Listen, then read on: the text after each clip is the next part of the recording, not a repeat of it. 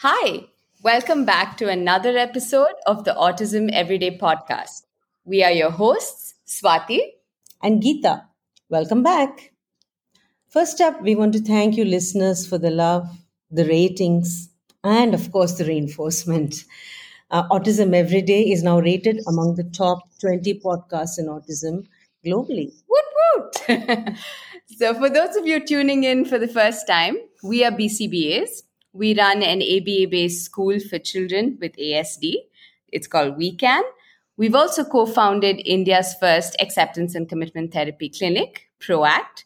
And more recently, yeah. yeah. we've co authored a book on autism, which will be in stores and on e commerce sites very shortly. Yeah, cheers to that. And continuing our series on chatting up with people who have created a significant impact in the field of ASD in India and outside. Today, we have with us a very, very special guest. And I'm going to do the honors of introducing her, Dr. Smita Awasthi, an absolute pioneer in the field of applied behavior analysis in India, founder of the Indian chapter of the Board of Behavior Analysis, Association of Behavior Analysis, and someone who runs many, many centers providing services for so many children with autism in India. It's a very brief introdu- introduction. I mean, we can go on and on. but on that note, hi, Smita, welcome. Hi, Swati. Thank you so much for having me here. And heartiest congratulations for doing this wonderful job that you are doing. Thank you. Thank you. So, I mean, the pandemic has actually got us you know thinking and becoming a little more creative on how to disseminate the science how to reach out to more people. And some of these uh, things including the podcast is our effort for it. And uh, we're really really happy to have you here smita because i think we won't be doing justice to services autism services in india if we did not talk to you. 100% yes Thank you so much, Geeta. We've had a long association in this journey. Yes. from from our student days. yes, yes. Yes. Yeah. Yeah. So um so let's jump right in. Um, Smita, can you tell us a little bit about the beginning of your journey in this field and what that experience has been like so far? So uh, the, the the beginning of the journey for me was long before behavior analysis, mm-hmm. and uh, uh, it was more based on psychology based knowledge that I had. Right. Uh, but if we use that, uh, there were changes that were happening, but they were not so efficient. Mm. So it would take a long, long, long time to make changes, and that's what got me into behavior analysis. Mm. And it was just mind blowing because within a year, you know, there were so many significant changes that I started seeing in my work that it just moved on from one step to the next to the next. Mm-hmm. And then it was all about sharing knowledge. I was so excited uh, maybe a bit arrogant also in those initial days but but it was really exciting. I was very excited about you know how the science of behavior analysis was making a difference uh, mm-hmm. to the children that i was working with. Right. Gradually it went into a team so people started coming over. I started training them. Mm-hmm. even they would show differences. So overall you know uh, it kind of just expanded from that experiment, I would say. Uh, mm. It was a journey because living in uh, uh this part of the world, mm-hmm. you know, uh, right. there is nothing over here. It was like completely barren. There was nobody to go to, also, except maybe a mentor who was staying miles away in America. Mm-hmm. And those were the days when there were no video recorders. There were no, you know, so we had to do those videos on cassettes and send it to them. Oh, and yes. it was a long process of mentoring. Yes. So uh, I think it was a very lonely journey. At the same time, I think because I was studying and I started interacting with people who were in the field, uh that kind of got uh, the ball rolling. It motivated me, it motivated others. So we were all in a positive cycle of learning. Right. And I think that has kind of continued. that has continued yeah i'm learning still in fact right now i'm going through a process of just undoing everything i've learned and learning new things so it's like starting from scratch for me right Yes. now And yes it seems an endless journey, right? We're doing the oh all, all the time. yes absolutely i thought that i was like at the peak where my kids were really improving fast Yeah. and now i find this uh, whole technology which is like improve faster Right. so yes it's been a very good learning uh, process and a journey you know with new learnings and sharing of course Right. Right. So no no scope for retirement there. I knew absolutely coming. yeah So, uh, Smita, you know, it's been it's been a long run, right? And it continues to be in India. So, what what in your opinion has really changed in India and what remains the same as far as the autism community goes and as far as the services that they get go? What what's different now? So, what has changed is uh, that more people, at least professionals, are getting aware about behavior analysis Mhm. and they are choosing it as a serious career. They want to be a behavior analyst. So, there are students who are studying and uh, they want to be a behavior analyst. I think that's one important thing uh, that has happened. And it's a very positive change because uh, when they study, they learn new things, they are more scientific, and all of that. Mm. Uh, at the end, the children benefit, the families benefit. Uh, in terms of the autism community, there is a marginal improvement, I would say, Mhm. because uh, the pediatric book uh, talks about behavior analysis. Uh, the AIIMS booklet talks about behavior analysis.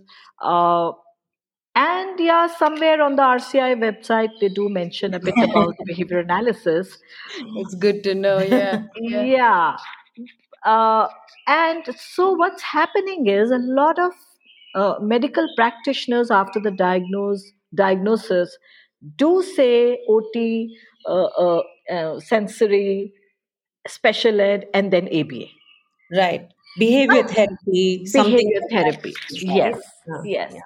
And that at least makes the parent aware that there is something like this which is happening, and they start seeking people. They start Googling. Mhm. And in terms of knowledge awareness, things are much better. We have children who are very, very young, less than two years of age, and they are coming, uh, and which is such a great thing to happen, you know. Right. right It can help young children. So I think, in terms of uh, uh, the autism community, there is, I would say, the first step has started. There is a long way to go, but at least there's a, a, a good beginning. Right. Oh, fantastic. I mean, it's been what about ten years since um, you know. See, we we've had behavior analysts. Maybe you came in and started uh, uh, your organization uh, and providing ABA services. So it's taken this long to kind of make a dent somewhere, right? Um, and to get people to uh, look at this as an intervention option right i mean granted grant enough numbers at this point to provide services to a larger community so Yes, absolutely. I mean, I think there are a lot of behavior analysts. Everybody who be, who got certified, they started their own center. So, I, so there is a little, uh, uh, you know, w- movement forward. I would say, but Mhm. considering the size of our country, the population, the number of people with disabilities and autism, there is still a lot that needs to be done. absolutely because you you hear so often of people asking for services in uh, tier 2 towns and cities where there aren't any trained behavior analysts um, Yes. that's something you hear about all the time um, i mean and on that note i think uh, behavior modification behavior therapy um, are terms that people freely use and there are many not certified individuals of in behavior analysis who are providing these services right Mm-hmm. um, Yeah. Yeah, so that's something we hear about. So, on that note, ABA has a certain reputation in India uh, and is considered at odds culturally for a, for sure with many of our traditional parenting beliefs. Right? It doesn't focus on we don't like we don't believe a lot in making our children independent. Indian Indian parenting beliefs and ABA is so much at odds with. It's something that we constantly face with families. So, what is your take on that, and how have you managed to bridge that gap? Uh, it's a very important point you're raising here because uh, there is clearly a cultural difference, and using positive reinforcement in Indian culture is not very encouraged. we know that. It's always uh, more like negative reinforcement, Yeah, and uh, uh, you know, uh, everybody does things to escape from a certain situation, Mm. and uh, I think that uh, that is going to continue for a long time to change the culture to have people accept the positive side of behavior analysis Mm. because behavior analysis is you cannot do anything without reinforcement the bag of reinforcement in your hand Mm. so i think at the end it will completely depend on how behavior analysts bring about a change faster and more quickly and more efficiently than what uh, other therapies are doing Mm. Mm. until if if a parent sees a change and Mm. see a quick change Mm.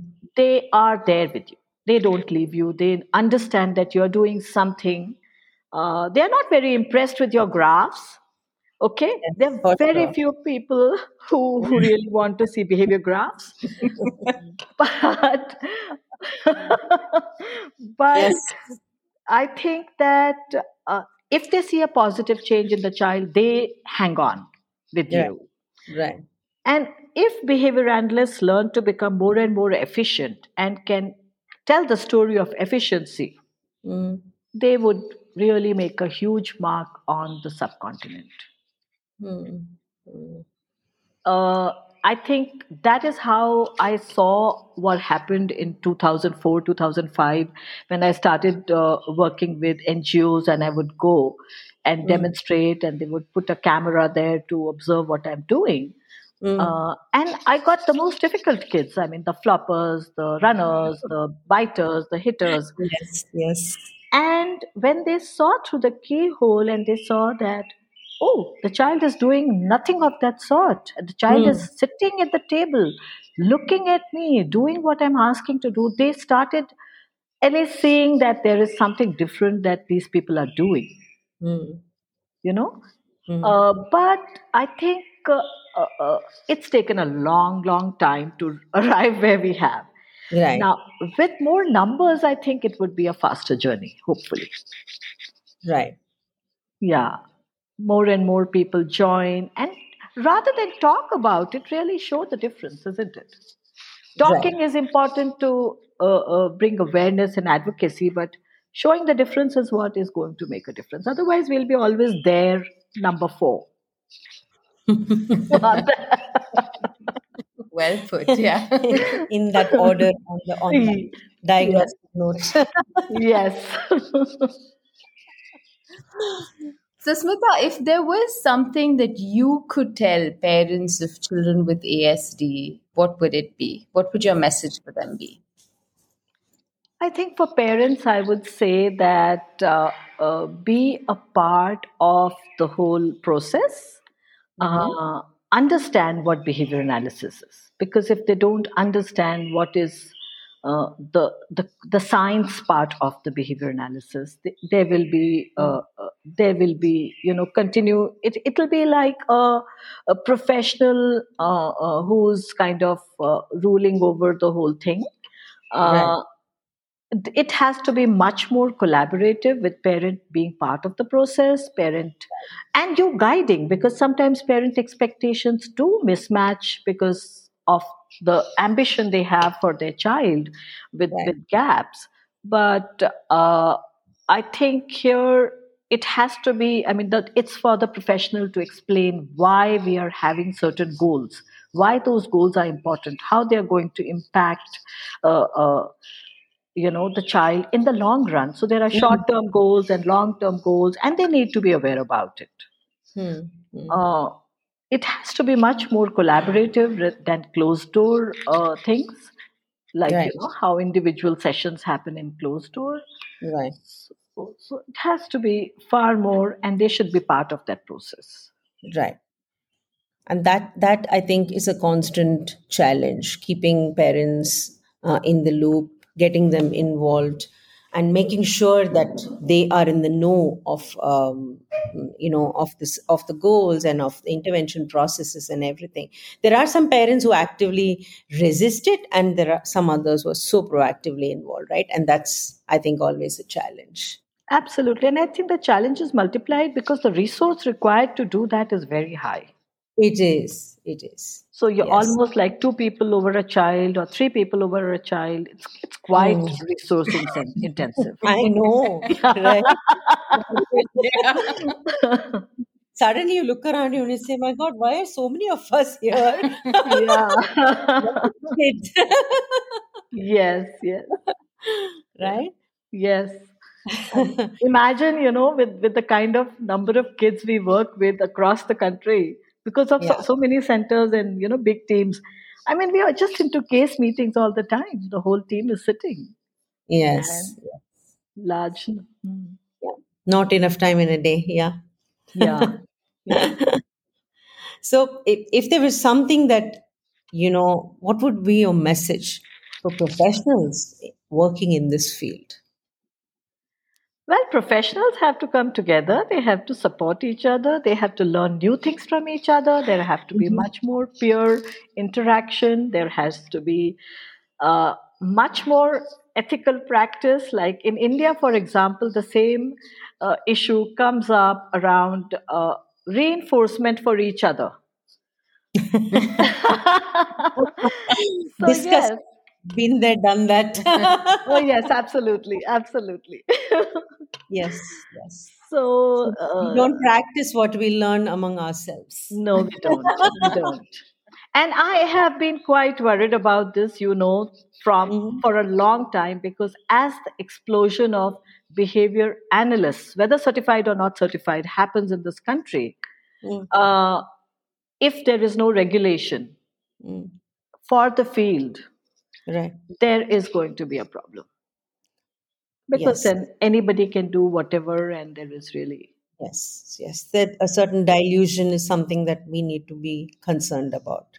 dilution and Quality ethics. services. I think ethics is what I, I have always been very worried about. Right, right. because the young people are quite ambitious and they are also ready to just you know get their certification at whatever cost Mm-hmm. and then the ethics is not so important because we live in india yeah, no board to regulate us here yes. so i think that has been a big cause of concern and it continues to be a concern for me Right. And something that we need to find a common um, uh, something to work on, right? A, a body and association or something. yes yes yes things. yes So lots of work out there to keep this going. Lots of hope out there, yeah? Yes. yes Right. Right. So thank you for that, uh, Smita. There are a million other questions that we would like to ask you, but we are going to save that for another time. Uh, this, This has been super, super insightful, Smita. And honestly, we're hoping this is just the first of many conversations that we have together going forward. Thank you, Swati, and thank you, Geeta. You guys have been wonderful, and I'm so excited by this, what you're doing. It's been a year, I think, and you're doing a great job. Thank you so much for inviting me. It's my pleasure. It's my, I'm honored to be here talking to both of you, doing such marvelous work out there. So great. Thank you. thank you, Thank you, Smita. much. It's been a privilege. On that note, thank you, listeners, for tuning in. And we will be back next week with more evidence based information, exciting conversation, and lots, lots more. Don't forget to give us a thumbs up on Apple Podcasts, Spotify, and show us some love on Instagram and Facebook. So until next time, stay safe. Be well.